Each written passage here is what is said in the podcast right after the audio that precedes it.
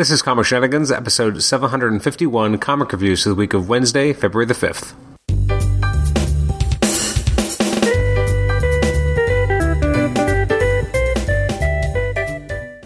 Welcome to the Comic Shenanigans podcast. I'm your host, Adam Chapman. This is episode 751. It's our comic reviews episode for the week of Wednesday, February the 5th. Um, and I was actually, just before we were recording, I was looking, okay, what books am I talking about this week? And I realized I only read one. Somehow, in a book of like 20 something uh, big two releases, I only read one comic.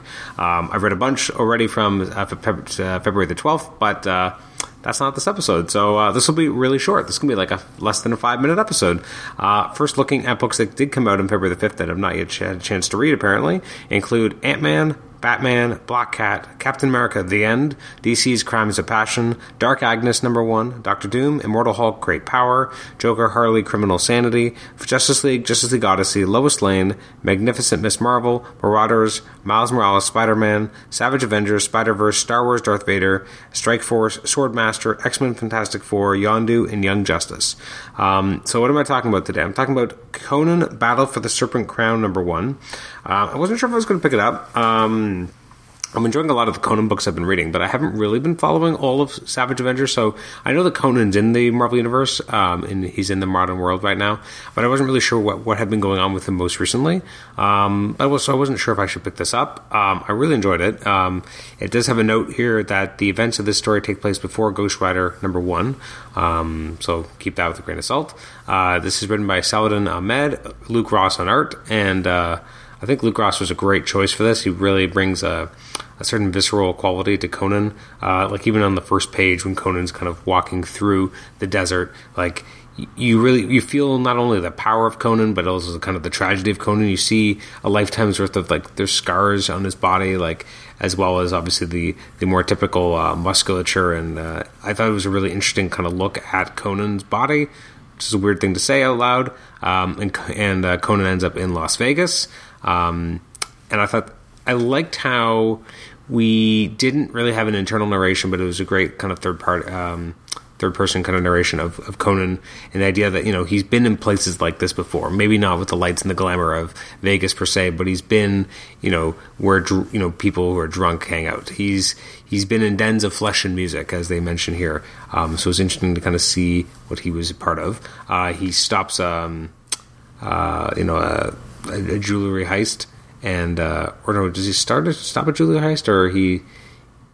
Oh, yeah, I guess he was he he was looking at uh, getting. Um, um, he he follows the Great Iron Wagon, and he's gonna you know basically get what's inside. It's interesting, kind of story for Conan to be part of because you know he's in the Marvel universe, and the Marvel universe is a very different place. So he ends up um, you know helping with a thief and uh, gets him embroiled in more and more than he realized. But it's interesting to kind of see how he interacts with life, um, and how he interacts with you know the the ideas of the of the modern universe, and the idea that they have to go to this hotel, which is actually you know Mephisto's hotel.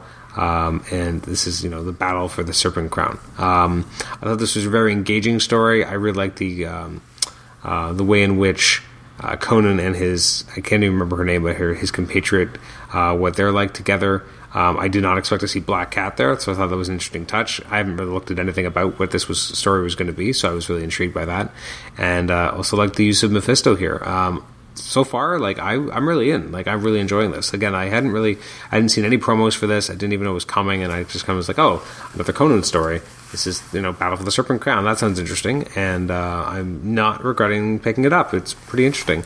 Um, I like this story. It's very different. I mean, obviously, it's, it's a Conan in the modern world story, so it's going to function differently than your typical Conan story. But I enjoyed it quite a lot, and I would give that an 8 out of 10. And apparently, that's all I read for uh, the week of February 5th, which is kind of crazy. Uh, when I look forward to what is coming out uh, next week. And by next week, I mean yesterday, because I'm recording this on the 13th.